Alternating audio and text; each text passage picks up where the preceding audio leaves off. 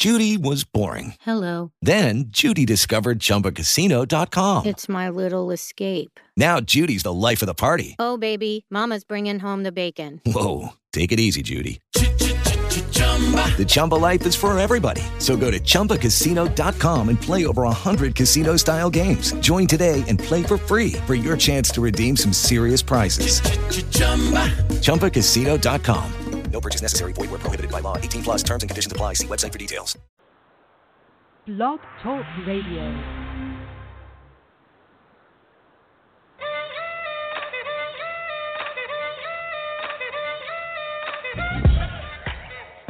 The Pipe Bomb Radio Network proudly presents Pipe Bomb Radio, the show with the freshest insight, interviews, and opinions on the world of professional wrestling. With your host, El Jefe, Felix Olmedo, The Godfather, Nate Milton, Godfather's in the house. and the Aztec Warrior, Alex Cruz. I'm an Aztec warrior. Ah! So sit back and relax because Pipe Bomb Radio goes live now. It's showtime, folks!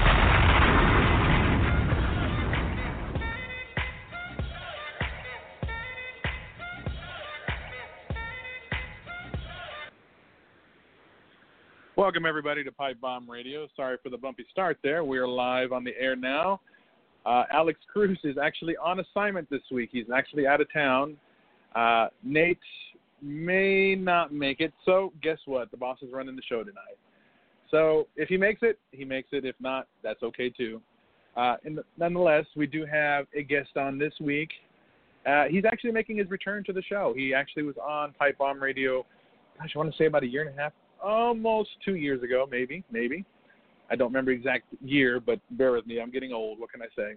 Uh, we have Mr. John Saxon coming back to the show to let us know what he's been up to, what he's uh, since he was last on the show, and what he's up to these days right now.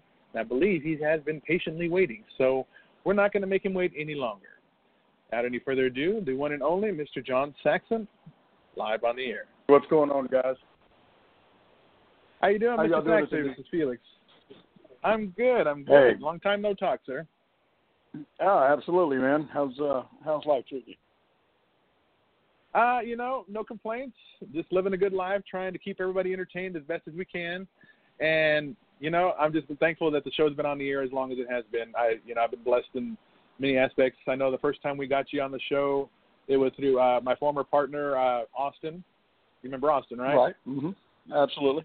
And then, and then of course this time around, uh, got my uh, new partner in this case, which is Alex. And it's convenient. He he get he he gets gets to help me uh, bring you on the show, and then he disappears. So I'm like, well, okay, I'll have him take it up with Mr. Saxon when he comes back. So y'all can uh, There you deal with that when he comes back. Uh, yeah. But um, looks like my other partner here is actually calling in, so we'll bring him on. He is the one and only Mr. Nate Milton. Nate, you there, pal? What's going on, brother Felix? How we doing this week? Uh, no complaints, man. Just sitting here talking to our guest, Mr. John Saxon. Hey, how you doing, Hello, John? Oh man, if I was any better, I'd find a way to mess it up.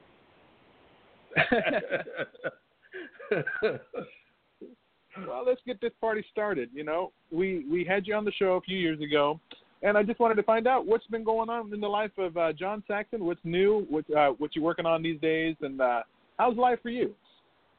Uh, you know, man, busy, busy. Uh, the, the older I get in the wrestling business, the the more I think I'm gonna gonna stop doing it, and then the busier I get, it changes my mind every time. Um, I, I, I cannot complain. I'm I'm extremely busy, and for a guy in the later stages of a career, that's always kind of a some days it's a mesmerizing thing, and then uh, other days it just seems like normal life because I've been doing it so long. But uh, good, I cannot complain a bit. Been very very busy. How long have you actually been in the wrestling business? It's for those of us, for those who uh, haven't uh, haven't talked to you or, or don't know about John Saxon, tell us how long you've been in the wrestling business. Actively in the ring, 26 years. Wow, damn, Um, that's good. I started about two years prior to that. Um, I actually, a lot of people don't know. I actually started off as a promoter because Oh, uh. I couldn't Really? get anybody Okay. to. I, Yeah, couldn't get anybody to train me. Um, typical typical fan, I would hang around buildings and try to talk to guys, and I was trying to find a way in the industry. And back then, it was very difficult. And uh, Mm-hmm. you, you know, you just you couldn't really. I couldn't find anybody to, to take a chance on me. So what I did is I bought and promoted a show, and I figured, hey, if I pay these guys, somebody will have to talk to me. there you go. There you go. Okay. All right. Man. Yeah.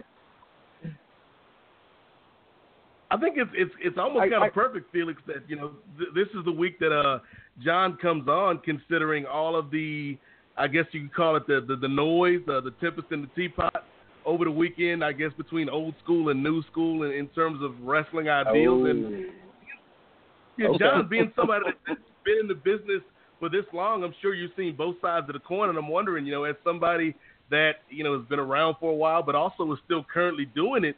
Uh, what, what's your take on, on this whole debate that I guess popped up uh, last week? You know, um, I'm gonna assume. I'm assuming that you know, guys, y'all forgive me. I am not great with social media, uh, but I do. I do follow. I, obviously, nowadays that's how you, you have to network and, and whatnot. I, I'm gonna assume that this is, is about the, the Randy Orton Twitter thing, which I did Yep. see. Um, and you know, it is amazing to me because I, as long as I've been in, I've seen both sides. I started when there was still some territory left. But then again, um, I want to say I don't know if you're familiar with Chris Marvel out of out of South Texas. Um, I ended up doing a, a show for Lance Hoyt in uh, Texas. It was a benefit show. A lot of people uh, may or may not know Lance broke his back in Japan, and uh, we did a, a huge fundraising event in his home hometown to raise raise some money for Lance because once again, Lance is he's out of work at the moment. He's rehabbing for a back injury, and and I've always considered an amazing Lance talent, too. true- oh, phenomenal! Well, amazing human being, and uh, in our industry, you'll cross paths with people, and some people will really touch your your life personally. And when I was doing TV at TCW with Lance, he did that, and I've always thought the world of him. And it was it was so funny um, that you bring this up because I, I, I would be considered. I guess when people tell you, "Oh, you're a strong style worker," I, I never knew what that exactly meant. I just knew that uh, when I was coming up, the guys that I enjoyed would have been con- the guys like Buzz Sawyer would have been considered, I guess, strong style because Buzz would beat crap out of you. And uh, but Buzz also had an amateur wrestling background.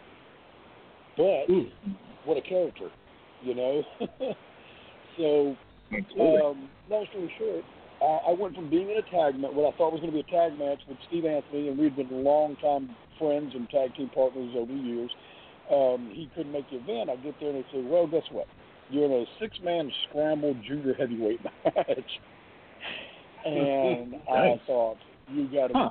I'm probably the oldest guy on the show, and you're going to do this? Are you kidding me? And uh, I'm sure y'all are familiar with Barrett Brown. Uh, Barrett Brown Yep. was one of the guys, another very young, talented guy that we helped bring along in TCW. Uh, Gregory James, who is a phenomenal talent. Um, once again, junior heavyweight. Uh, and it was kind of funny because I thought, wow, really, y'all expect me to go do all this because they're going to want to flip and dive and, and do all these things. And me says, wow, I really don't want to do that. Uh, but the other half says, you know what? It's what they do. So, and where I'm at, I need to show people that I still can do this if necessary. And so I'm kind of on both sides of the fence here with this. Um, I have always maintained, and being a, being considered a junior heavyweight myself, I would always tell guys we're, we're not the main event. Um, the only exception to that rule, I would think, would be Eddie Guerrero. Eddie proved me wrong, but Eddie was an exception. Uh, and Eddie got there Yeah. because Vince saw what a what a charismatic guy. His character to me is what got him there. Uh, Yeah, the fact that he was a junior heavyweight didn't really matter. He transitioned from that, much like AJ Styles has. AJ just has transitioned to being such a phenomenal character slash talent. He transcends size and weight and all that now. And some guys do, very few, mind you, but some guys do. Um, I'm a vet guy, 26 years, but guess what? I can still do a corkscrew plancha. I, I, I don't unless it is absolutely necessary or there's some. If there's a pay-per-view camera on, I would be more inclined to do something like that. I think it's a part of our business. I think a lot of old Yeah. veteran guys do not like it because they can't do it. Um, Mm. I think it needs to be regulated somewhat. I guess would be my my opinion. I see I see good and bad on both sides. Do I think it is mainstream and it's going to draw big money in the wrestling business? No. I think it's a part of our business. I think it's an important part. Is it ever going to be the mainstream part of our business? No. Um, a strong character and heat is what draws money in our business. That's what I believe, and I've always believed that. I don't think that's ever tra- It's never going to change. What gets people emotionally excited is what's going to sell tickets. Mm. I, I agree, John, because you know it, it just kind of taking uh, one of the WWE's uh, concepts, for example, like the 205 Live show. Like those Mhm. guys are some of the best athletes in the business, and and you know they they can put on these great matches. But the reason I think it's not connecting with the fans is they haven't given us a reason to care about these characters. They haven't given us a reason to you know care why T.J. Perkins is doing Right. this or, or why Rich Swann is doing this, and so you've got these great matches, but at the end of the day, it it draws money or, or connects with a new audience. Right. Well, and, and here's what I explained to, and, and I don't want to discourage any young guy who does that. I, that's never my intention, um, because I'm going to be honest with you. I was told repeatedly that I was too small to be in the wrestling business. And at my biggest, I was 240 pounds and a 500 pound bench press. at my leanest, Nice. I was 185 pounds, and I'm roughly, I don't, I don't mince, roughly in my boots, I'm five nine. Okay, Hmm. so I, I've always been a smaller guy, even when I was really, really heavy and, and a severe weightlifter, which I still am. I'm just a lean one, much leaner one now. I was still a small guy for the wrestling business, so I, I understand it. Um, you know, the cruiserweight division in, in WCW in the Nitro years was the meat and potatoes of that show. They were the work everyday guys, and people were tuning in to see them. But if you look at those guys, the ones who transcended were obviously Chris Jericho, uh, Eddie Guerrero. What do these guys Yes. all have in common? Phenomenal connection with their audience, phenomenal entertainers. The only guy from that group to me that transisted and didn't really have that was Benoit, but Benoit was borderline a heavyweight. He kind of fell in that middle category, but he was so intense and so believable Mm-hmm. he didn't have to have strong character. And but he's one of the few guys that could do that. No doubt about that. Hmm. Now I got to ask, I, I, and I'm just curious because I got to throw it out there right now with with him not being Mhm. here this week. How did you come across meeting our our uh, partner in crime here, who's absent this week, Alex Cruz? And what is your um, association with uh, the Elevate Pro, if I'm not mistaken? Is that what it's called? Elevate Yeah, Pro. El- their group is called Elevate Pro. Um, you know, it's kind of funny. Um, he was uh, apparently a wrestling student with another company. Um, I guess uh, for whatever reason, decided not to work with that company. I, I, one thing I do is I scout talent. I've, I've been a I've been a booker for many many different groups over the last twenty some odd years, especially in the deep south. I've always looked for talent. If I'm at, a, at, a, at a, an event and there's new guys around, I want to see them. What does this guy do? What is you know what's uh, you know how talented? Uh, my now tag team partner had, was a relocate guy from San Antonio, Texas. He stuck out of the show. I'm like, okay, what's this? It was a very small independent show, and I'm gonna be honest, I was surprised I was there. But the promoter, the promoter paid me, so I was there, and I thought, okay, wow, this kid's six four. He looks, he's got a great look. What's he doing here? Uh, Alex was kind of like that. I, I wasn't, I didn't really know Alex, and uh, ended up uh, once they started to do some business, he contacted me. Um, I have quite a reputation in the South, so he contacted me and we, we spoke over the phone. Uh, said he may be interested in doing business. I ended up seeing him on a, on another show, and I thought, okay, great. He's a great-looking kid. He's he's a handsome young man. He's uh, I noticed his ring gear right off the bat. Okay, this kid's really decked out. He's put some money into what he's doing, and he was a real, real positive human being. The one thing I liked about the kid Absolutely. is super positive. Um, he drew a tough card the very first night because he had to work with Bordell Walker. If y'all know Bordell, Yes. Bordell is phenomenal.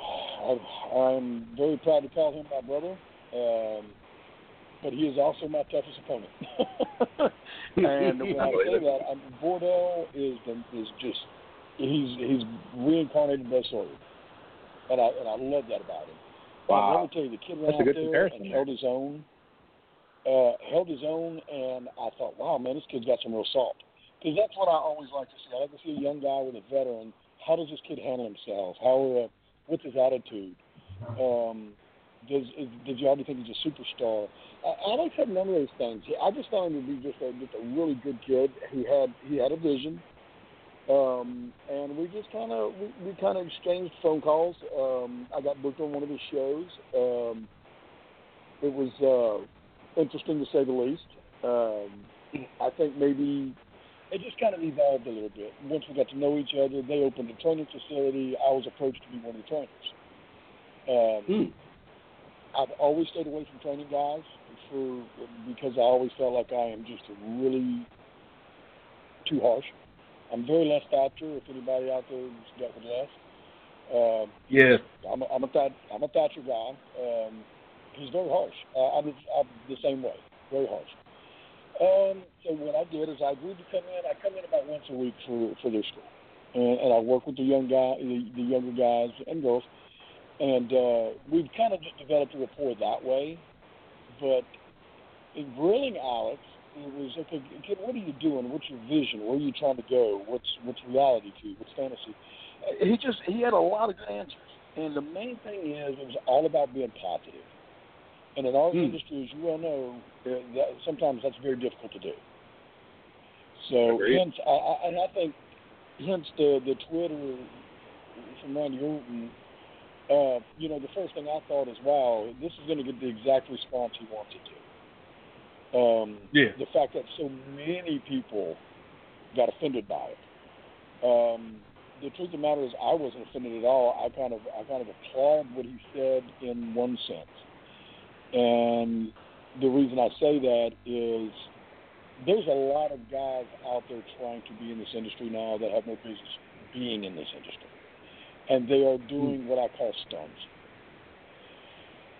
But they're doing these stunts to the extreme point of naming themselves. I've seen stuff on the internet that just it, it makes me cringe, and I'm like, oh, geez, I can't imagine that. Um, so I think that is kind of one of those things where you have to draw the line somewhere, kind of like extreme wrestling. Um, once Cactus jumped off the top of the cage, through the table, I told people, well, it just died because what you can't top what he just did. You'd have to kill Nope. somebody. You'd literally have to kill somebody, and it's been imitated. Of course, Shane did it at Mania. Of course, everybody knew it was a stunt. Um, Yep. You just can't replicate that. It, it's got a ceiling, I guess, is what I'm saying. Sure did. Um, I think 205, I- I get- and this is what I explained. I'm sorry, go right ahead. I, I ramble so bad. No, no, no, no, because it was actually it was it was kind of a second half to the question that I was refer, referring to when uh, you're meeting Alex and and your guys' association together. It was going towards the sense because you actually touched on it a little bit that there's a lot of people that are in the wrestling business that shouldn't necessarily be in it. But I know with a lot of these young kids that get in it, they think that there's gonna they're gonna be going in there and it's running the ropes and taking bumps and they have no idea. Now, clearly, I'm no wrestler. I don't ever claim to be one. But I know one of the biggest things that I've ever heard from any of the guests that have ever been on the show, or even meeting them in person, conditioning, is you have to be in good shape to be even in the ring. You have Mhm. to you have to be working out five to six days, maybe even seven days a week, just to stay in shape to be able to run those. They don't. They think they're going to jump right in there the very first day and be like, okay, I'm going to jump off the top rope and be be a superfly Jimmy Snuka, God rest his soul, or something. And that's why I said I'm not a wrestler, but even I know that that you have to be in good shape to do this. If you're not, you don't have any business being in the wrestling business. Uh, absolutely. You know, and and, and I, I love the fact that you brought that up. Um, good good example of that, and I've heard this before. You see a lot of really overweight guys wearing T-shirts.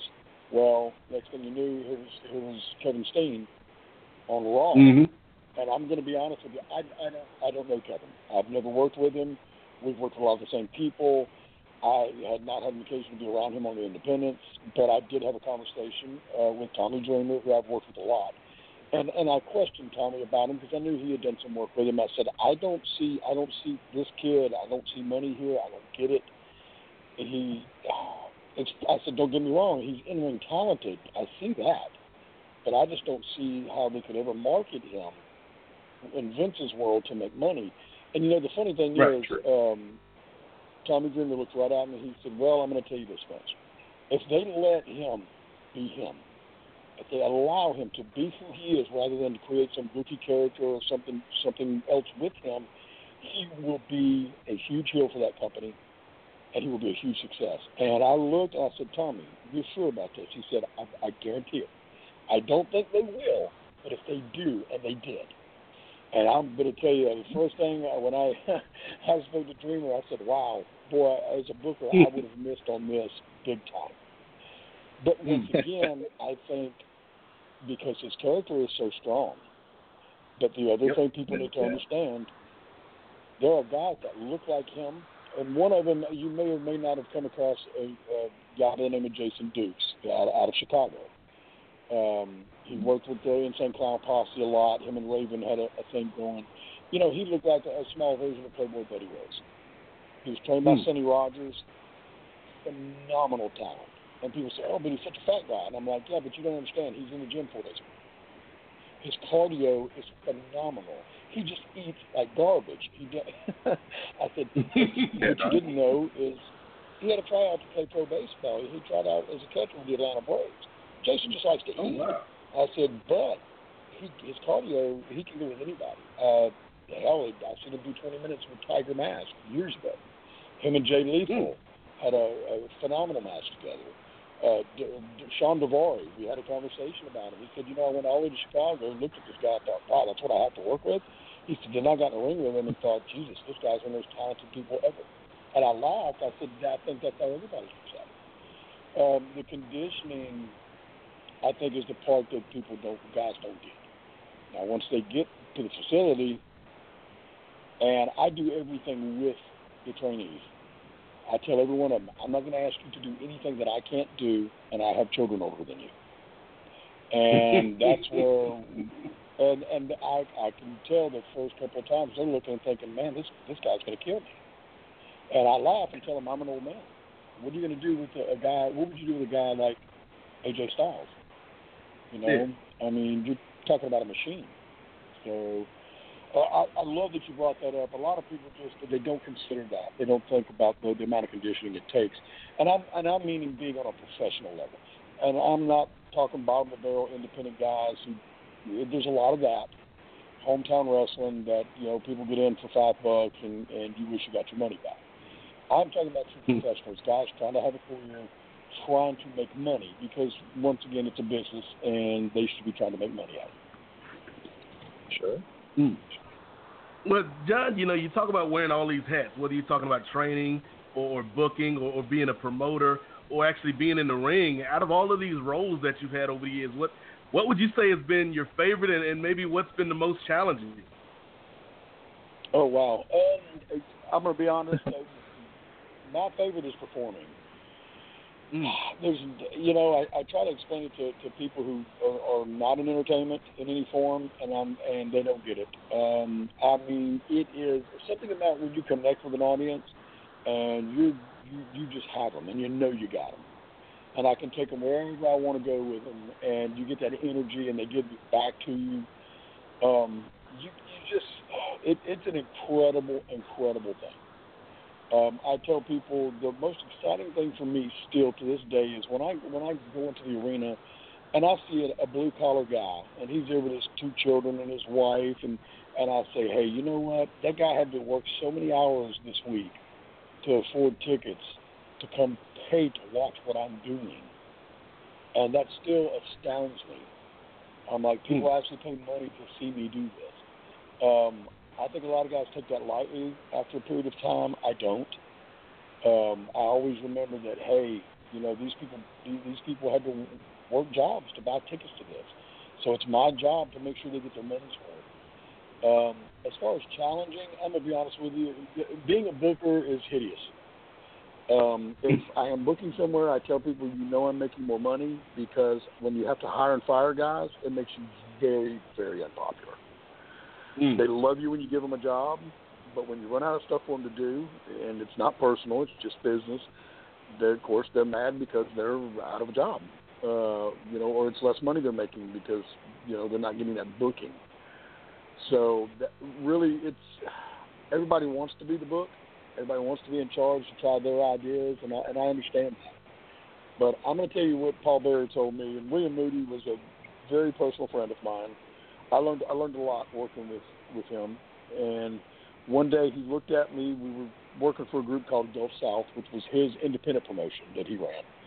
And he said, you I know, remember. he said, Saxon, I think you're the only guy that could do Laurinaitis and John Laurinaitis' job as well as him. And I didn't even know how to take that. I looked at him and said, maybe I don't know if that's an insult or an accolade. I don't even understand. He said, he said, no. He said, that's a good thing because it's never personal with you. It's always just business.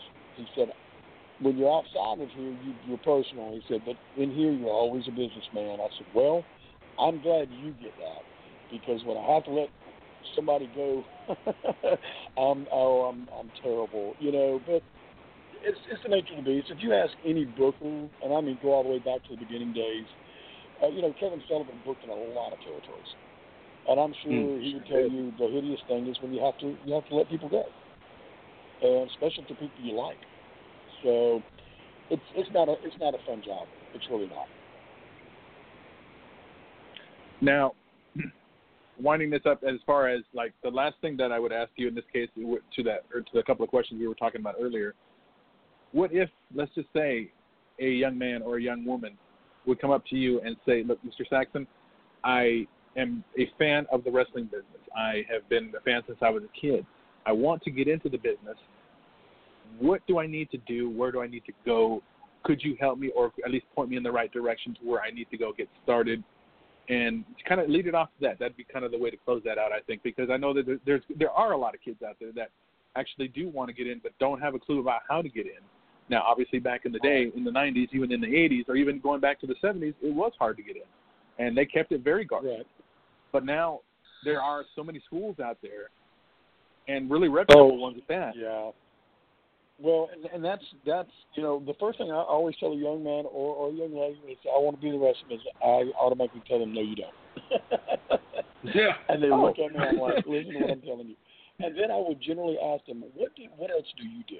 Oh well, I'm a student. Uh, and the first thing I tell them is, okay, let me give you the best piece of advice I can ever give you. Go to school. Even if you want to pursue wrestling, I'm not telling you not to do it, but get an education, get a college degree, do it part time. Don't try to make it a career. Do it part time until you got a degree. Now that you have something to fall back on, then then pursue it full time. Um, mainly because in our industry, it's feast or famine. Uh, there were times that money was rolling in, and it was it was a, it was a full time job for me, and I, it was great. And then there's other times when you're about to starve to death, and it's like, okay, business is terrible. I'm not getting booked. Um, the other thing I always ask them is demographically. You have so many guys out there that are teaching, and, and I call it teaching now. Yeah. Um, if I, it's always okay, kid, where are you at? Because what I always try to do is push them to, to the most reputable place where I know they're going to get the actual education of our business. Um, Texas is very easy. You have Rudy Boy Gonzalez in the San Antonio area, who was obviously Amazing guy. Shawn Michaels school. Rudy is a an old schooler. Met him in 1987 when he was doing uh, opening matches for WCW. We've known each other a long time. Um, Good man. He is, you know, great guy. Uh, Chris Marvel would be another one. He's recently opened a hybrid school. Chris is a very talented guy. Um, you know, either one of them I'd have no problem sending somebody and saying, "Hey, this is a guy that's going to teach you what you need to know. He's not going to have you doing backflips in two weeks. Matter of fact, you probably won't touch the ropes yet. But if you're going to get a quality base, um, then th- there's there's just so many people out there in different areas. Um, I've never worked with Les Thatcher was actually a good one, too. Um, you know, his reputation's good. Um, there, God, there's so many. I mean, in, in pretty much every state almost has somebody that has a really reputable school that's doing really good stuff. Uh, that's the main thing. Is I always tell them, check the background of the person who's trying to train you. Ask them, uh, you know, for references. One thing I always do is offer references to people, and uh, that way, if you're in this industry on any real level, you'll have true references. And my list is very long and very distinguished.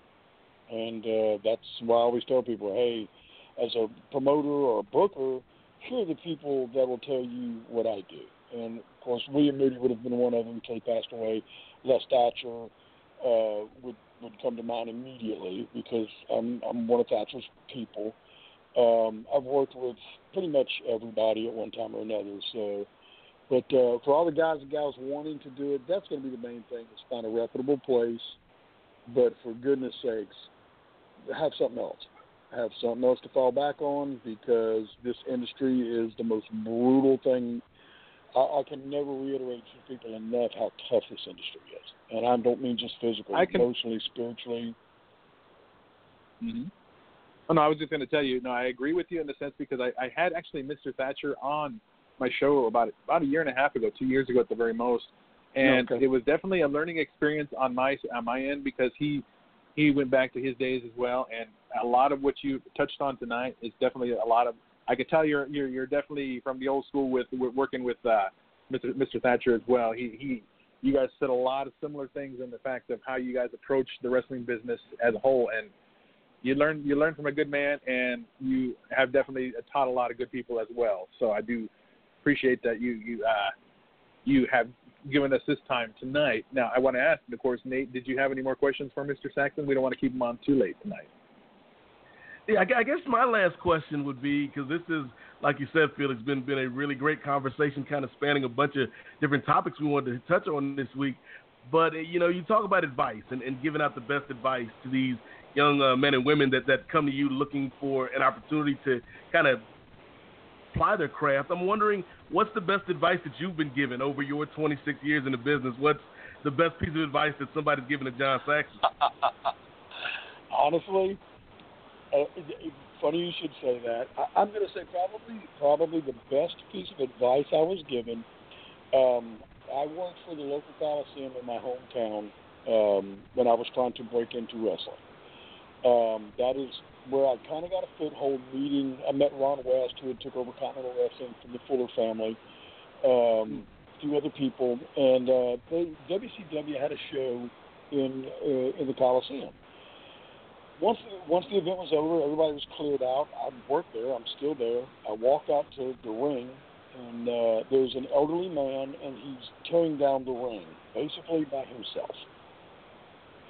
And I struck up the conversation with the man, and he said, uh, "I said, hey, you know, do you like what you do?" And he kind of laughed. He said, "What are you interested in the wrestling business, kid?" I said, "Yes, sir. My whole life." I said, "It's." Uh, uh, the, the one thing I've wanted to do, and I've been trying to get into it. And he said, uh, "Well, let me tell you something." He said, "I've done everything in the wrestling business." He said, "I've been a wrestler, a referee, a promoter, an owner, a TV spokesman," and he just goes down the list of stuff. He said, "My best advice to a guy who wants to be a pro wrestler: just be a wrestler. Get to the building, put your gear on, do your job, put your stuff back in your bag, and go home." I said, really? He said, yes, sir. What I didn't realize at the time, he said, and he asked me my name, and I said, and you are? He said, I'm Joe Blanchard. and I almost fell down. because here was, yes, here was smoking Joe Blanchard. Probably, I'm going to guess, I, he had to be in his 70s. And guy who was owner of Southwest, uh, was a very successful promoter, was a very successful wrestler, had done it all, and here he is at 70 some odd years old, taking down a ring for World, World Championship Wrestling. And I was amazed. And that Wow. stuck with me And I didn't quite understand until later on when I actually did some booking and did some other stuff in our industry. And I'm like, yeah, being being a, being a, an employee just wrestling is way better because it's way less headache. So I'm going to say if there was just the best advice as far as the business as a whole, I got it indiscriminately from Joe Blanchard before I actually got into the wrestling business. And uh, he was, you know, I, I always I remember that day like it was yesterday, and uh, I've watched the industry change, much like y'all were speaking. And, and guys, forgive me, I get long winded. I'm sure there's a lot of the stuff y'all want to talk about other than me. But one thing I, I would like to point out for anybody listening, and it is regards to the, the, the junior heavyweight guys, the 205 the reason people need to understand, and, and especially independent guys, 205 was created because WWE has a network. Mm-hmm. Your 205 fan base is almost like your ECW fan base was. It's a cult following.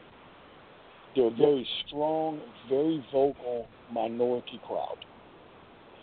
Uh, they have gotten bigger, mind you, but they're still they're not mainstream. They're not a Randy Orton or a um, um, you know who, whoever's on top right now. You, you're you're very pushed top of John Cena's.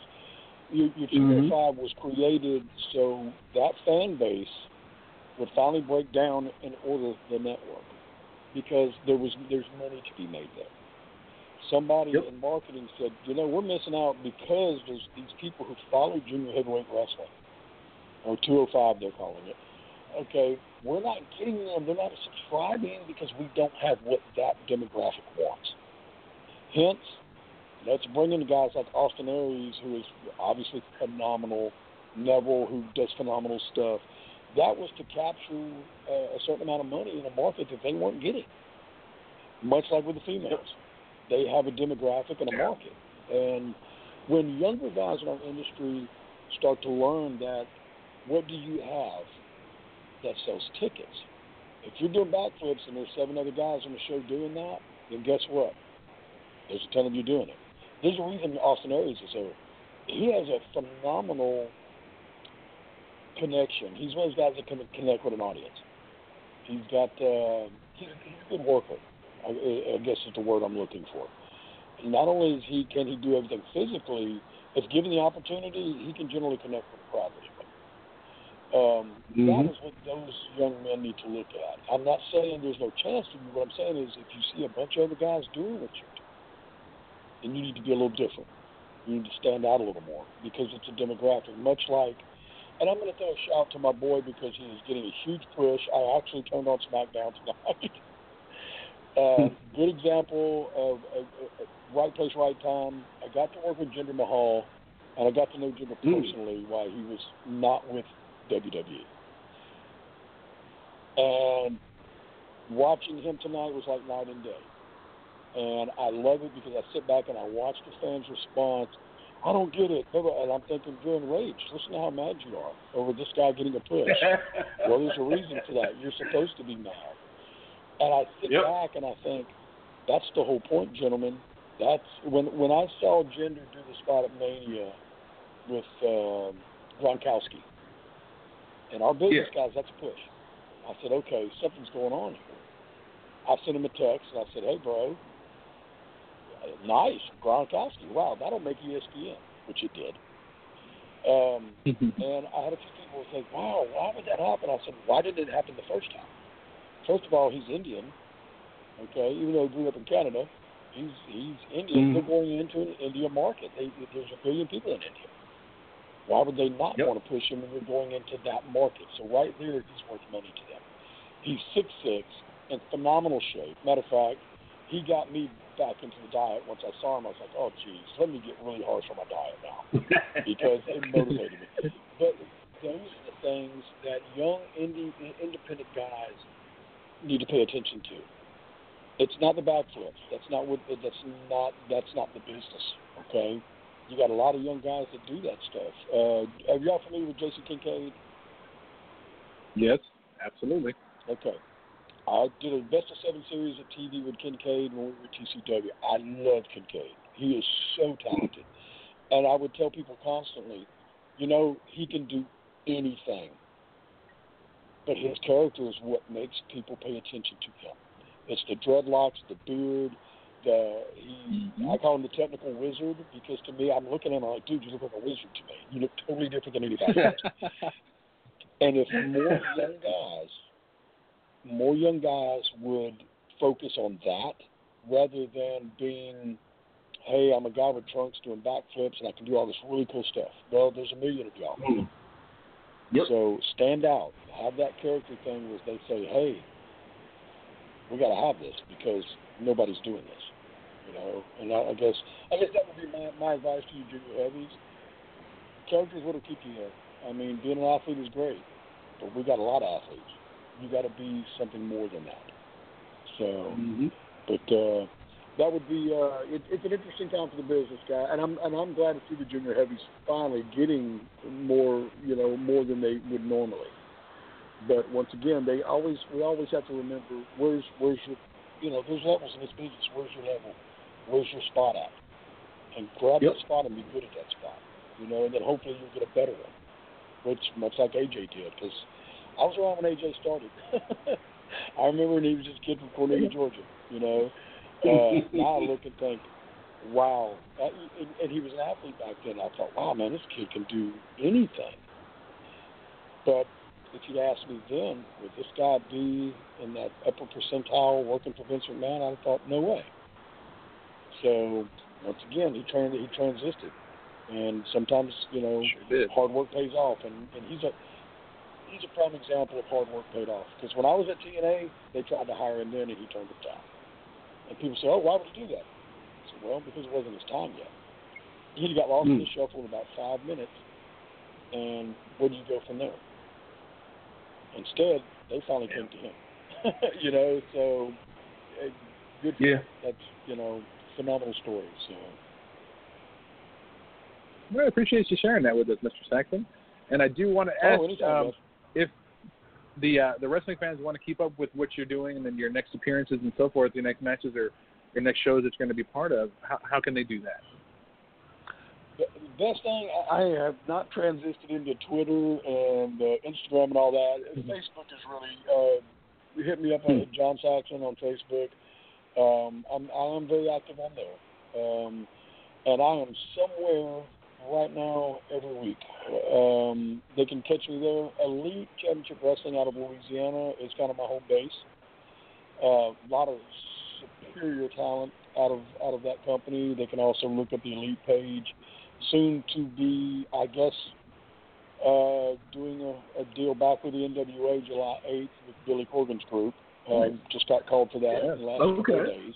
Okay. Um, of course, I did have the NWA Junior Heavyweight title this year, which I just relinquished recently.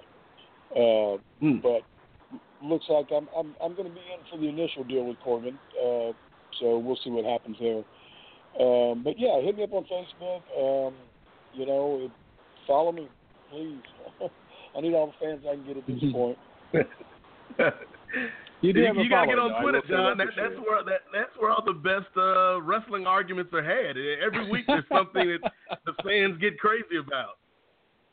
Well, that, That you know, and I keep my my tag partner is younger, and he is so into all that. He's like, "Man, I did this much in T-shirt sales on just off of Twitter this week," and I'm like, "You're kidding me?" He goes, "You need to do this." I'm like, "Oh yeah, I think you're probably right. I'm missing out on opportunities there." So Yeah, I mean it, it's a new uh, it's a new economy.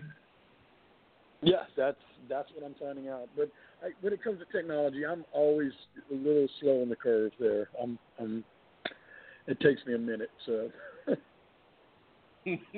Well, I tell you what, though, I know uh, you never know what the future holds, and you know when the time comes and we decide that we, we if we decide, you know, if you're if you're of course if you're available, uh, if you wanted to bring it back, we we, we might actually be hearing that you uh, might have joined the Twitter world, joined the dark side, if you will, and actually Uh-huh. making a profit off of that. You never know. I say Twitter the dark side because you just never know what kind of shenanigans you see on Twitter, as obviously we've well Right. not, we've talked about tonight, but. Um, definitely we, we we you know it's always a good conversation when you know you got a good storyteller such as yourself on just telling stories and, and sharing your experiences because you never know who it might actually be helping or even inspiring to possibly pursue their their their dream of choice, or even if, if that dream would be the wrestling business. But um, Sure. again, sure. I want to thank you so And- much, Mr. Saxon, for for taking time with us tonight. I, I totally, I have totally enjoyed it, guys. Y'all hit me up anytime. Um, I'd be more than happy to come on and just say it, it, it's still fun for me to talk the industry with people. And like I said, I'm I'm still somewhat booking for a couple of smaller companies, so I have to I kind of keep my thumb on what's what's what's going on now. And that's the other thing, guys. If you're a veteran guy and you're still out there, stop griping, evolve with the business, and you'll be a lot happier. Mm. Got to be able to do Good both stuff. nowadays if you want to survive. That is so true. That is so true. Alrighty, well, we don't want to keep you on too much later now, Mr. Saxon. I thank you again for joining us, and I'll definitely be in touch with you again sometime in the future. Uh, absolutely, please do, guys. I appreciate y'all having me on. Y'all hit me up anytime. All right. You Good talking to you, Have a good brother. night, sir. All right, y'all have a good evening. Bye bye now. All right. The one and only Mr. John Saxon, a uh, wealth of knowledge behind his his legendary career. I say legendary because Yeah. to be in the wrestling business as long as he has and worked with some of the names he's worked with and the experiences he's had to share and was, was able to share even some of those tonight, you know, not to be able to be in the wrestling business as long as he has been, that's an accomplishment in itself. You know, he, you know, he he he worked he worked for WCW, he worked for TNA, you know, he probably even did a few of the dark matches at WWE. But you know, there was so much to still work with there. I could see a, a definite part three with him because I had him on, um, and I had to touch base on a lot of things that he talked about that that a certain friend of ours, no name mentioned, had was was had talked to me about at one point a few, a few years ago. His his dire passion. I mean, you could feel this is what he wanted to do, and he was gonna stop at nothing until he did it. And he's like, "Oh, I'm gonna do this. I'm gonna go to this school. I'm gonna do that. I'm gonna do this." And then when he starts talking to some of the vets, and they tell him what Mr. Saxon has actually talked about, conditioning, uh, getting that education. It was almost Mhm. like a downer for him. And he was like, it kind of turned, but in the same sense, it might have been a blessing for him because he kind of tur- turned that over into a different passion he never knew he had, and that was in the fitness industry. So you never know what you can learn by by realizing that maybe these old wrestlers they know what they're talking about. They wouldn't tell you these things to try to deter you from being in the wrestling business and say, no, it's not a good idea, don't do it. But there's other things out there. You know, you got to definitely pursue an education. You got to you know, stay in good shape. You got to do this. You got to, you know, there's things that they look for. And above anything, you have to have character. Yeah, you can wrestle, but if you don't, if you can't talk, you can't sell yourself. What good are you? Mhm. At least to them. You know. Yeah, it was, it You was know, really great. that is what you it know, is. Just kind of, it was it was great being able to talk to John this week in particular. You know, considering all the the nonsense that went down on social media over the weekend, and just kind of this clash between you know quote unquote old school and new school. And I I, think the thing I like the best about John Felix is he is definitely old school. Like like you cannot say that that man is not old school, but at the same time he said at the end, you know, you have to be able to evolve. You know, you just can't be the the angry old man shaking his fist telling the teenagers to get off your lawn. You know, you you can keep your old school sensibilities, but still evolve and change and, and come up keep up with the times. And uh, I thought it was just a really cool uh, conversation with John, and uh, it was it was a great week for it. And you know, it's funny. uh, All these all things considered, I wasn't sure exactly what was going to happen this week because I know, obviously I knew Alex was going to be out of town, and uh, like, well, I hadn't heard from Nate. I'm hoping he's not he's, he's feeling okay, that he's not sick or anything. And I'm like, well, man. And then I look and I see you, you read my post or my my my uh, message I sent to, to the group there. Like, okay, he'll be here. Okay, fashionably late, but he'll be here. That's that's, that's our guy right there. So no, I was like, I wasn't sure because I hadn't because you know obviously we we we we stay in communication, but if it's an emergency, that's usually when we talk the most. I know with, with Right. Alex, I know he he he had helped in setting this up as far as getting uh, John back on the show, and he's also got another guest that he's got lined up for the next next show we have. But um, you're too quiet, Nate. You're you're so quiet on the on the on the home front for you. I'm like, well, my goodness, is is is he doing all right? He's just too damn busy. I'm just saying, he is he has no voice left. He's he's now the voiceless. He don't have a voice. No, I'm kidding. I'm really kidding. But um, because you've been so busy, man. I know you've been busy. That's why I was like, I don't see you very much on social media very often. And when I do see you, well, you're you're definitely busy. I know that. Oh yeah. Between uh between the different shows and then the uh, you know the nine to five job and trying to get some other jobs in the uh radio industry, you know, just trying to trying to maximize my potential. Uh it's it's been a busy couple weeks, brother. I believe it. But um But it, I mean, it, it was good overall, to it was good to be be able to come back and and uh, talk with uh, John and and and uh, you know get get back in the groove of things because it feels like man, it feels like it's been a while since it's just been you and me, Felix. I mean, it's been you and and me and Alex, and then me and Alex, and it feels like a while since it's just been you and me. So no no shade on uh, the Aztec Warrior, but uh, you know it's good to reconnect with you, Felix. Oh well, there you go. there you go. No, that's you know it has been a while because at this point, uh, like I was telling you, when towards the end of last year, I wasn't even sure what I was going to do with, with with the show. You know, I mean, I had contemplated retirement. I had contemplated you know stepping down because uh, you know even now I still think about it. It's like you know we have done so much with this show. It's it's it's it's moved on with the times where you know like I said in the, you know, many times over bringing it back in the beginning, I never anticipated doing what we've done, talking to who we've talked to, you know, the Yeah. the advances we've made with the show and, and so forth.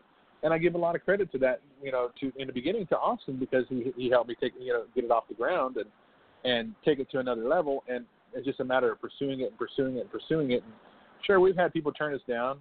Sure, we've had people, and I scoff at this because yes, we've actually had people try to charge us to bring them on the show. Hmm.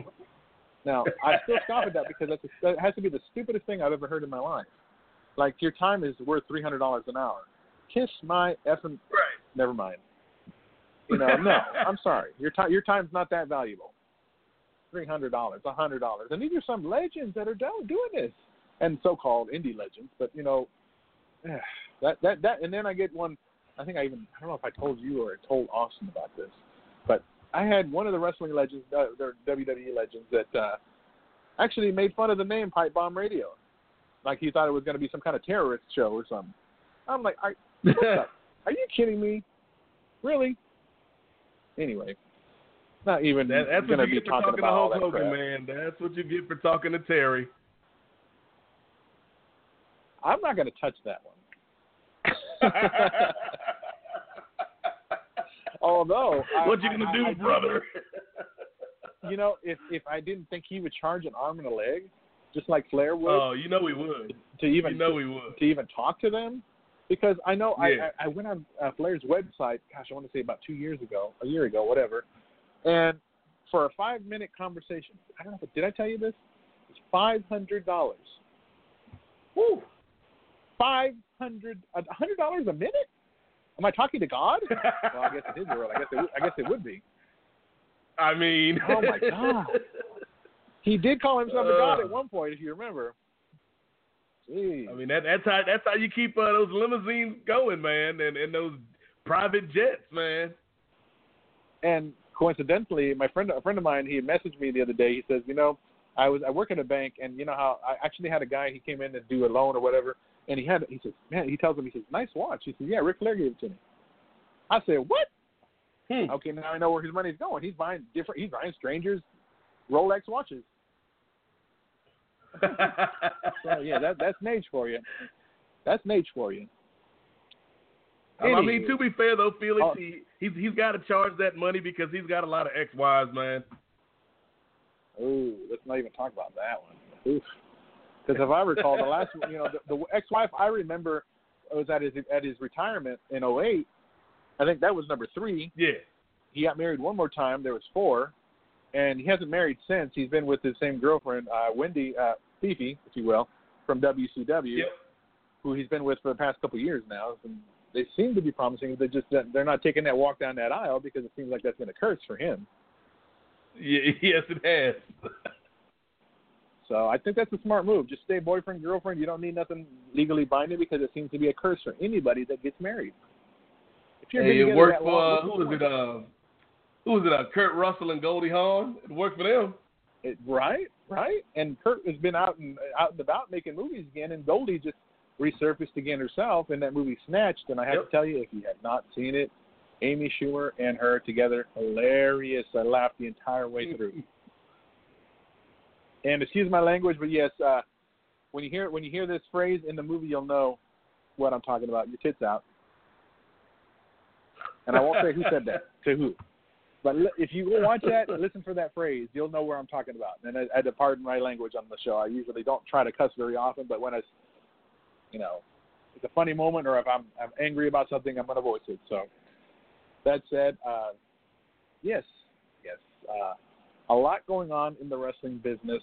And did I pose this question to you and Alex? I don't remember if I did. Is Dixie Carter out of the picture for TNA? Is she like completely her and the Carter family? Have they severed ties with with with Impact Wrestling? Are they under Dixie Carter is she is out in terms of day to day running of TNA and in terms of any creative decisions, but she's still with Anthem Sports in a in a like a PR role. Uh, so technically, she's still with the company. She just doesn't have anything to do with uh, what you watch on the screen from week to week anymore. smart move. I think so because having Jarrett, having Jeff and Dutch back backstage is definitely beneficial. We'll get to see some actual show instead of whatever the mess we've been seeing all these years. I still say it was the biggest mistake of their life bringing over Hogan and, and Bischoff. I was hoping they could come some. They, they tried to recreate something that wasn't there, that is is long gone, and unfortunately, it wasn't. They I think they'd almost crippled them. I really do, but they moved on from that point. I think they've been doing some great great things with the show. And again, I still have to reiterate the fact that I talked about this on the last show. Josh Matthews, I just want to punch him in the face. An annoying little flea by flea flea. I don't know. I don't know. Mosquito. You just want to swat at him. He just keeps come buzzing around you. But it's nice that they're giving JB something to do. I guess.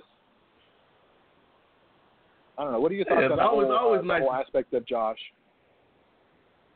Yeah, I, I think with Josh, man, like it, like we were talking about the other week. I think he's a great. He mm-hmm. plays the character well. Like you said, you know, you just want to punch him in the face. He plays the character well. I just don't think it works from your commentator. I think if you were a manager or somebody like that, it would be fine. I just think the arguing and the stuff. It's the same thing when Michael Cole was a heel back in the day. Like I think there's a certain type of person you want for your lead announcer, you know, because he's got to be the guy that the audience trusts and believes and and things like that. And so when you've got him playing this character, yes, he's good at the character, but I don't think it's good for you know the the show when you're trying to watch matches or, or see these storylines get set up and you got this guy over here who's just annoying. Yeah, that. Yeah, I didn't know exactly where they were going with that. They they they they have tried it many times with with commentators over the years. I know with the whole when uh, when Jerry Lawler left uh, WWE back in uh, let me think, back in oh I think it was 2001 uh, briefly, and Yeah. they brought in Paul Heyman and Paul and, and although Paul and, and, and Jr. they don't hate each other, but their hatred chemistry that they, they tried to build up was there, and you, you they, to try to make Paul be the antagonist there and causing Jr. to fight him and so forth, and and then even then going forward with with uh, JBL and, and Michael Cole and that whole JBL being the the kind of person he is, which we've all heard rumors and so forth. Yeah. And even with Taz in the beginning, it was rough for Cole with Taz. It's just they they tried to do this recreation of, of of making some kind of story with with the commentators in a sense. Sometimes it, fall, it fails, sometimes it goes. I think the whole thing with Cole and, and, and King, it flopped like a flopped around like Yep. a fish out of water. I think they're trying to recreate this with that with with Impact in a sense and trying to see if they could push it a little further than WWE did because really nobody cared. Nobody gave a damn about Cole and, and Lawler, and then putting Steve mm-hmm. Austin into the match just to get attention for it. I'm thinking maybe they can try to see if they can step, take it a step further and try to get Well, people and, and that right there, right there, Felix, that's that's why a lot of these things fail. For what you're talking about right there, because on a pro wrestling show, pretty much every conflict you have should be leading to a match. And I don't want to see a match between uh, JB and Josh. And, and I think, you know, even the thing they did a few weeks ago where they had like each guy pick a team, fine, that's that's okay. But to keep it going now, where the only real conclusion is for these two guys to fight in the ring, like no, nobody needs to see that, man. I agree. I agree. But um, you know, I honestly wish wish Impact Wrestling the best because I like the opportunity that they have, and this is I probably should have asked this to John when we had him on. You know, I almost there's times when wrestling business is, is going so good that I do feel that old school feel that they were still like almost like the territory days. Now, obviously, you and I were still very young in the height of the territory days, but we do remember it. You know, and the fact that there was always something to watch, and there was always something to get invested in if WWE wasn't what you wanted. You had WCW, ECW, you had uh, New Japan. Well, even now you have New Japan. You know, and the, all the transition that WWE has been making, they're very smart about how they're approaching this because originally, and if you recall, this is at least my take on it. When you bring in guys from different parts of the globe, uh, different companies, and so forth, their age limit, they usually would go for the young guys to breed them into something that they could, rep, you know, to to market.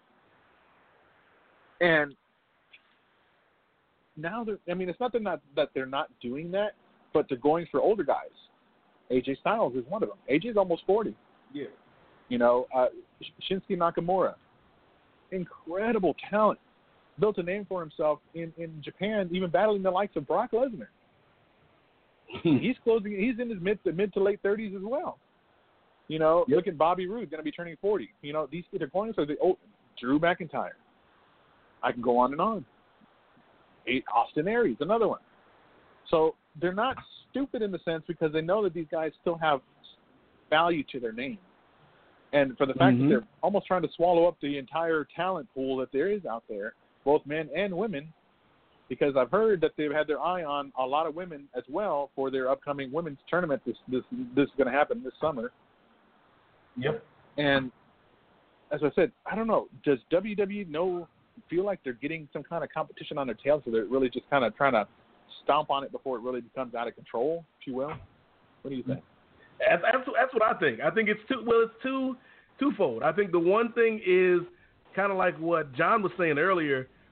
They know they've got a network to sell, and so they're trying to give a little bit of something for everybody. You know, you've got kid-friendly wrestlers. You've got kind of your your casual fan wrestlers. Then you've got your hardcore fan wrestlers, and so bringing in AJ and Nakamura and guys like that, that brings hardcore eyeballs to the screen and, and maybe gets them to buy the network.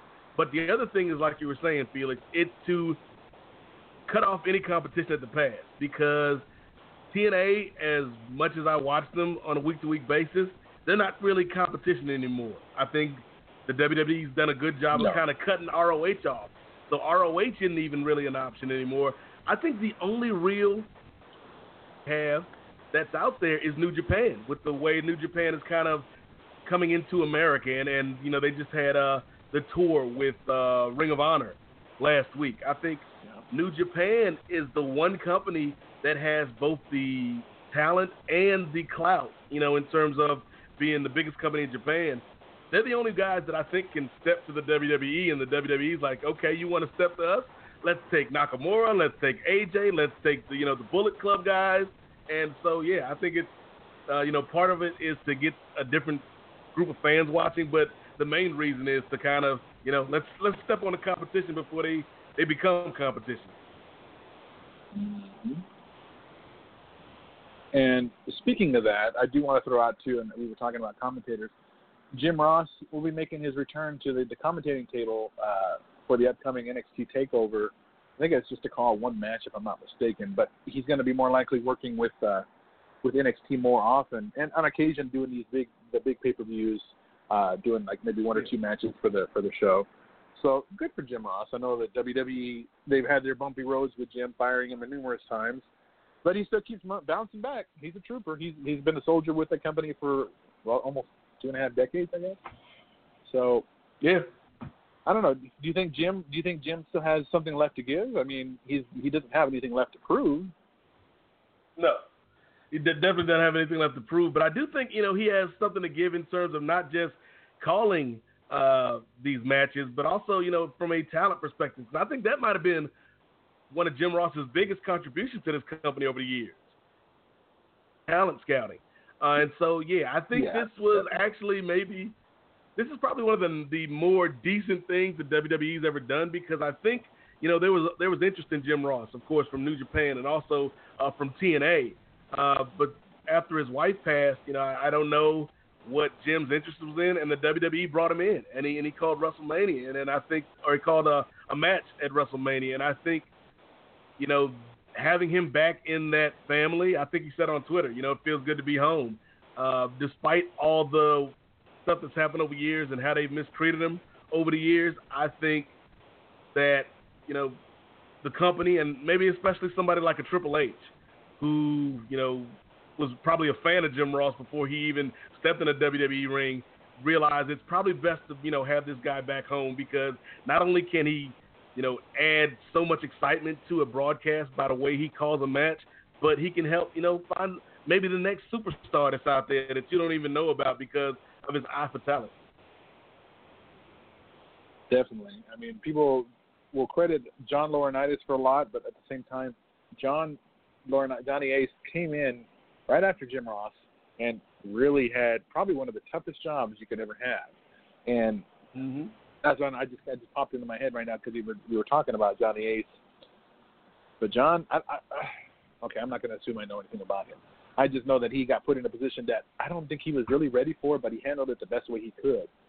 Now, I think if I'm not mistaken, and correct me if I am, uh, is is that now the job of Triple H to recruit talent now, or is that something that he shares like with guys like a William Regal, or even like a Jim Ross, who probably still kind of helps recruit from time to time? Yeah, I think it's probably a committee uh, more so than just Triple H. You know, out on the road scouting, eating a hot dog at, at some indie show. I don't know Um, about think- that because you know Triple H wouldn't do that. It's, it's a good hot dog. You stop. He's probably got like a like a team, and, and you know he's also got the uh, partnership with Gabe Sapolsky and Evolve, so that's almost like an unofficial uh, unofficial training ground for the company. So yeah, I think Triple H is, is in charge of it, but he's probably you know got some other guys that are actually out there on the ground checking out some of these, these uh, talents. Now, what's your take on the uh, the upcoming uh, pay per view backlash? I, you know, like I said on the last show, I'm more excited to see this one than I am because of the highly anticipated uh, debut of Shinsuke Nakamura. I think that one's going to outshine a lot of the matches on the card. No, it's nothing against Jinder Mahal because on, honestly, I don't have anything against him. I think he, he he could be a very good quintessential the old school version of a, what a bad guy should be because he's he's not American and he gets natural heat. But again, i that match is probably going to get overshadowed. I really believe that. I think this will be a good show, man. I think it'll certainly be better than Payback, uh, which I did not enjoy. Um, I, I think that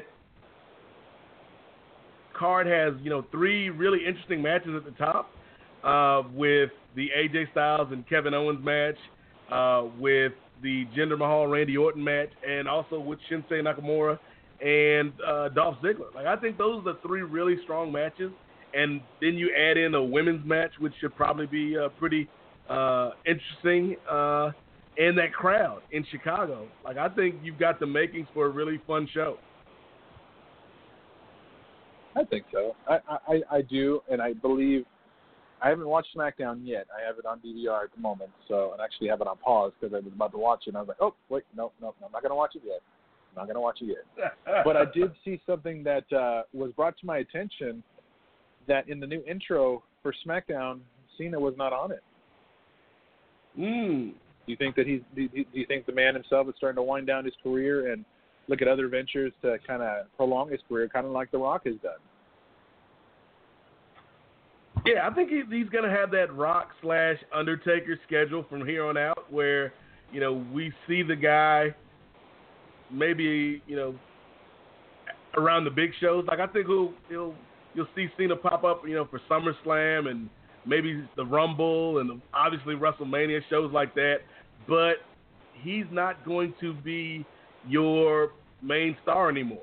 And I think you know it, he's making that transition.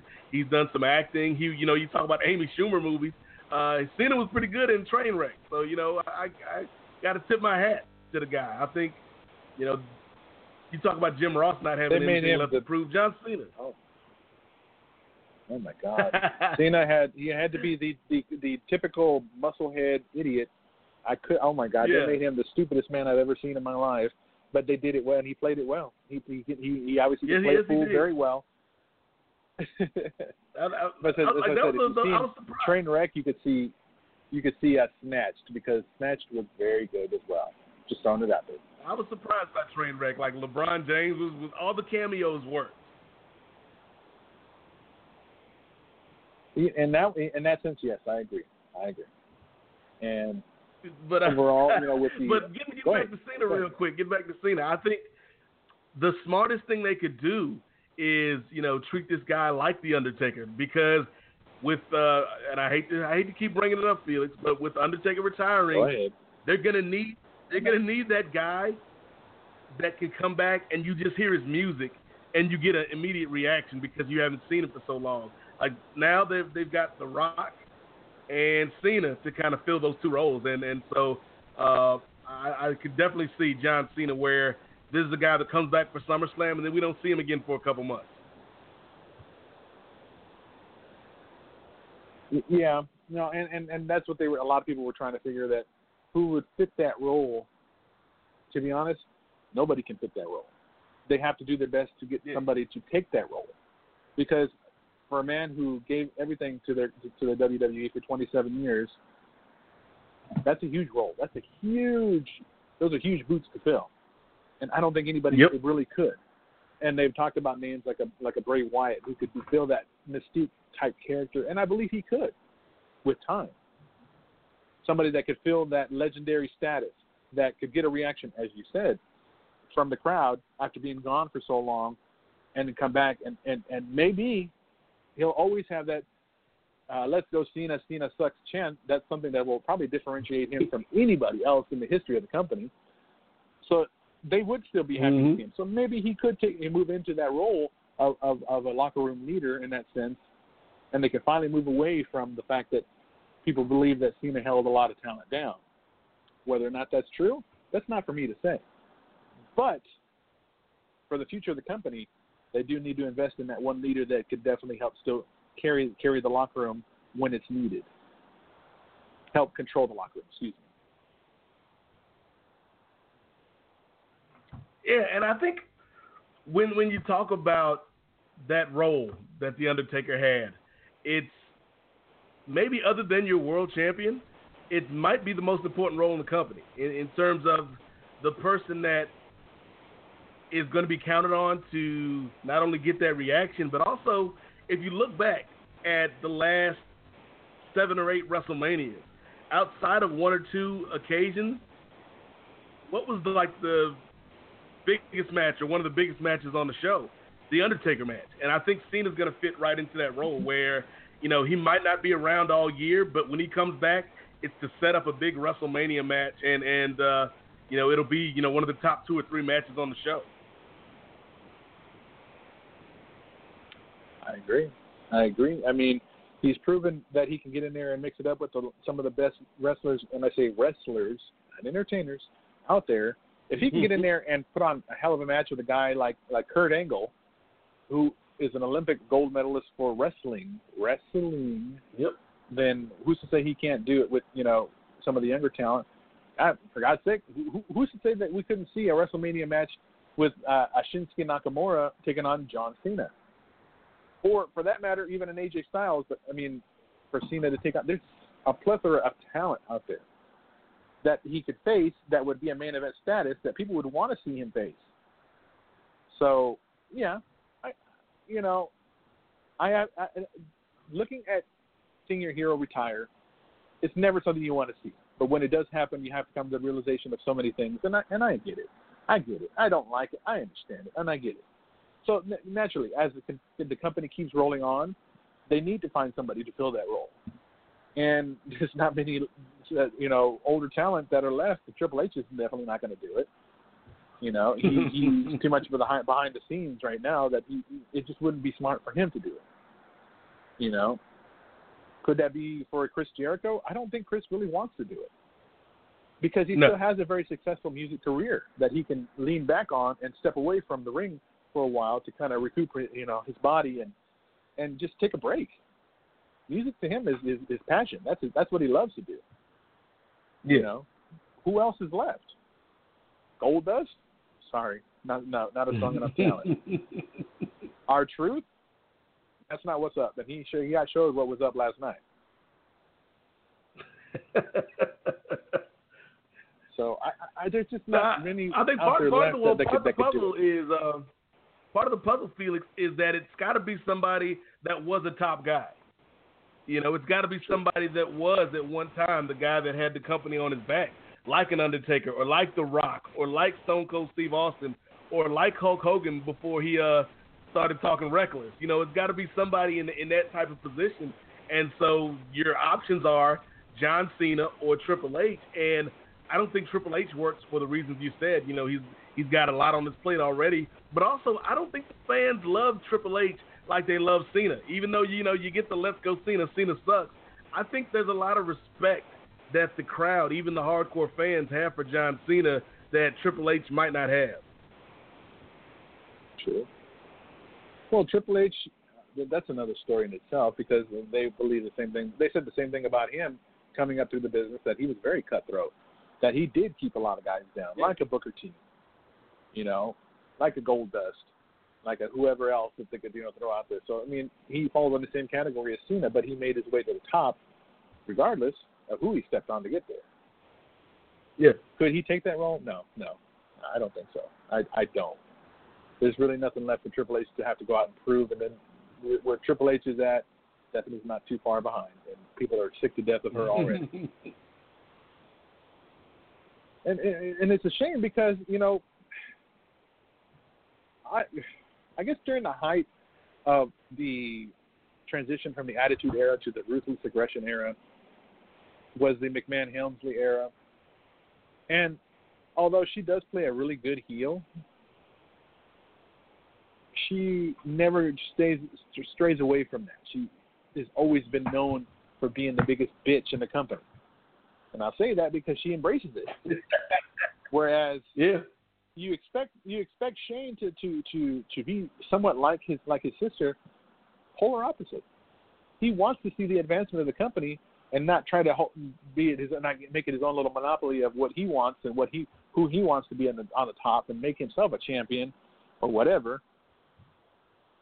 That's why I see that I think I'm not sure if I could say that that be be contributing to contributing factors to why SmackDown has proven to be the best show on the, out of the two right now. Shane understands what he needs to do and does it. He doesn't he doesn't let his personal feelings get involved. Whether he hates somebody or not, that whole thing with AJ Styles irrelevant. They needed to put a match on, so they got that done, and now they moved on from it. And Shane can has been all business ever since. Whereas Stephanie, you, you cross her, she's going to make your life a living hell. Where she's done that with Sami Zayn, clearly, and, and Mick Foley, and so on and so forth. But you know, it is what it is. As far as anything else, I don't really know what else I could, I could say to top that because as far as Stephanie goes, ah, I want to like her. I just I just can't. But that's another story. I'm going to leave it alone. I'm going to ask you though, and people know obviously my feelings on Stephanie. I'm not going to reiterate it again, but I'm going to ask you, Nate. Uh, what have you got going on with your shows coming up? Let's talk about that. Let's let's move away from this stuff and Right. talk about I was gonna say there's if there's there's three topics that can get Felix going. It's uh Stephanie McMahon, Triple H, and uh the Bellas because you can look but you can't touch, brother. Oh shit. You- and he's cracking up. Look at you. You know. Oh, and speaking Oh. of that, you know, I will I, I will pay respects because we'll say congratulations to to Bryan and to Bree for their the the, the birth of their daughter Birdie Joe. Birdie Joe. Yeah, congratulations. I, I, Good for I Daniel say Bryan. congratulations, but I'm scratching. I, I, I'm scratching my damn head because, uh, and no offense, I I love when new new you know new babies are born and, and they come into the world. I think it's a wonderful experience and you know what you know and so forth. But I got to wonder sometimes parents, and this is not directed to Bryan and Bree at all, but they want to share this in an instance because what the hell are these parents thinking with the names that they give these kids? Look at Kanye's kids. Look at look at you know Yep. Siri or Suri or whatever the hell her name is. Tom Cruise's little girl. You know, the hell are y'all smoking naming your kids these things that you name them? Oh my God! You know, Daniel Bryan's again, all is- about you know the earth and granola, and he you know he's he's a bit of a hippie, so it doesn't surprise me. Birdie Joe. Huh. huh. Maybe, maybe he's just a big fan of Is it- Koko B. Ware, and he, he named her after the Birdman. You didn't just say that. Tell me you didn't just say that. Oh my God. That's it. I'm sorry. Yes, you, let's, let's let's turn it over to to what you know we were going to talk about. What's what's on the horizon for the Godfather? What's he got going on? All right, brother. Well, you can uh, check me out on Twitter at in the number eight M O Z A I K at Nate Mosaic, and uh, got a bunch of shows as always this week. You can uh, check me out on the Kings of Sport with Marcus Vanderberg, and we're talking about the NBA playoffs. Uh, you can find that at uh, thekingsofsport.com. I've got Place to Be Nation, clotheslines and headlines. You can find that at placetobenation.com. I've got uh, Keep It 2000, the WCW review show with Brian Mann, uh, which comes out every other week. Uh, so uh, if you're just catching up right now, we are about to get to the reboot when Vince Russo and Eric Bischoff came back in uh, April of 2000 and took over WCW. So we've got some crazy episodes ahead. So you can check that out on uh, Fight Network and Live Audio Wrestling. Uh, every other week with uh, El Jefe and, of course, uh, the absent Aztec Warrior, Alex Cruz. Yes, the, they, they, they, there's a man of a thousand holds. There's a man of a thousand four holds. There's a man that wears a thousand uh, five hats. And you've got him on Pipe Bomb Radio this week, Mr. Nate Milton. You know, obviously he had, Chris Jericho and Dean Malenko have nothing on this man, and neither does Jim Ross for that matter. Uh, as far as far as everything else, we've got uh, another show coming up in about two weeks. Let's see. Yep. Well, actually, this is a, this. It's like yeah, this is a, one of the few months that we've actually had three shows in one month. Very, it doesn't happen any off very often because our shows are usually twice a month. But yeah, our next show is on the thirtieth. Yeah. And if I'm not mistaken, we do. And I've spoken to Alex before he, he went out went out on his assignment, and I'm sure he's having the time of his life. Damn it.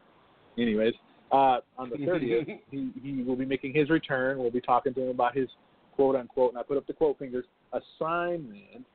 Uh, and also, we should have a guest li- lined up as well that he uh, he he he and I are working on getting on the show, and yeah, I think that'll be cool. I think you guys will enjoy it, and there's still going to be lots more to talk about because if I'm not mistaken, uh, and I believe I've seen this going around for a bit, uh, Lucha Underground could possibly be, well, obviously they're going to finish up their their their season that they they stopped at, and they're looking to get renewed for another season possibly. And I, I don't see why not. That'd be a good option for them to come back. I, I, I like what they produce. Yep. And hope that you know it continues on because they're unlike their their their company is unlike anything else out there, and that that's what makes them unique. So while Lucha Underground is out of action at the moment, that's why I think we've seen Konnan in in Impact Wrestling. Something to think about there. But otherwise, um, got uh, Backlash coming up this Sunday. We'll, we'll, touch on that, what Yep. the aftermath and so forth. And otherwise, I think we're going to go ahead and call it a night for tonight. going to definitely thank our guest, uh, Mr. John Saxon, returning to the show tonight and updating us on how he's been and sharing his uh, his wealth of knowledge. He is a Mm. he is a uh, uh, what, uh, dropping my brain here on, on, on the floor. Les Thatcher guy. I had to pick up my brain, Yes. stick it back in my head because I had a, I just I froze for a second. I, I, I, Hello, anybody home? This thing on? No, okay. All right, a Les Thatcher guy. So I, you know, have, I had to throw it out there that we did have Les on. Unfortunately, Nate did not get to experience that one, and hopefully, if we ever get Mr. Thatcher on, you will be there for that one. Again, Yeah. because I know do, he doesn't do too many interviews, but I'm just thankful that we did get him when we did. But um, I don't know about Booker though. Booker is still the one that that that that, that kind of we're still trying to get because uh, you know Nate is definitely wants to be in the presence of royalty. King Booker. We'll get him on the Yeah, show who knows? one day. Maybe, maybe by the time we get him on the show, he'll be Mayor Booker. Who knows? Ooh, that may, that might make it harder though. Hmm. We'll see about that. We'll see. But otherwise, you know, it's been a great show tonight. Uh, Alex, you missed out, pal. But again, thanks for your help in getting uh, John on the show. On behalf of all of us here at Pipe Bomb Radio, of course, the absent Alex Cruz, the Godfather Nate Milton, and of course myself. They call me El Jefe. I call myself the boss, either way. Shout out to Elio Two Ends Canella. Ah, yes. Got to throw out Elio out there because he definitely has updated our uh, our YouTube channel with all the shows Yes. up to date now, and st- still the reigning champ of all of our shows has to be the one that was with Ahmed Johnson, Tony Norris, a few years ago. If you don't know why, tune in and find out because it, it, was, it was something else. Let me tell you guys. But um, anyways, it was a great show, guys, and Mm. we will be back in about two weeks. Until then, keep your feet on the ground and keep reaching for the stars. Good night, everybody. Good night, Nate. We'll be talking again real soon. All right, brother.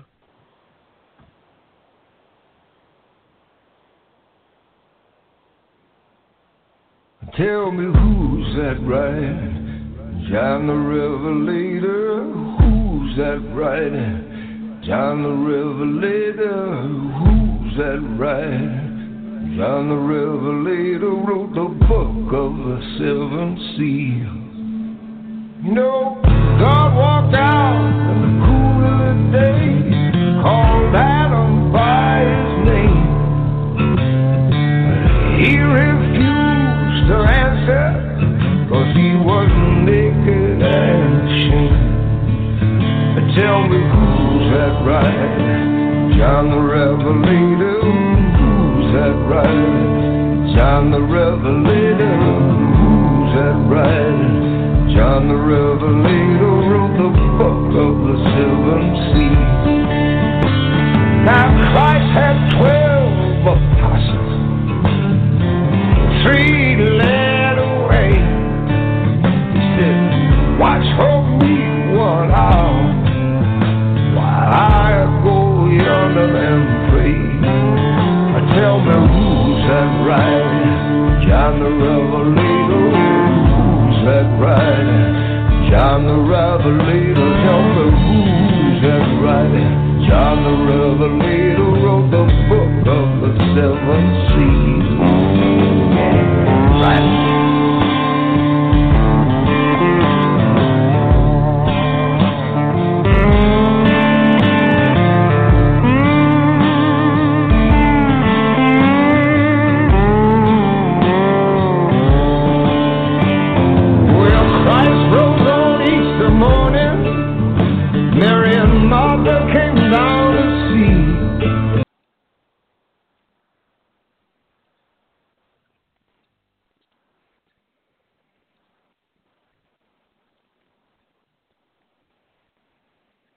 Hello, it is Ryan, and we could all use an extra bright spot in our day, couldn't we? Just to make up for things like sitting in traffic, doing the dishes, counting your steps, you know, all the mundane stuff. That is why I'm such a big fan of Chumba Casino. Chumba Casino has all your favorite social casino style games that you can play for free anytime, anywhere with daily bonuses. That should brighten your day a little. Actually, a lot. So sign up now at chumbacasino.com. That's chumbacasino.com. No purchase necessary. Group. Void were prohibited by law. See terms and conditions. 18 plus.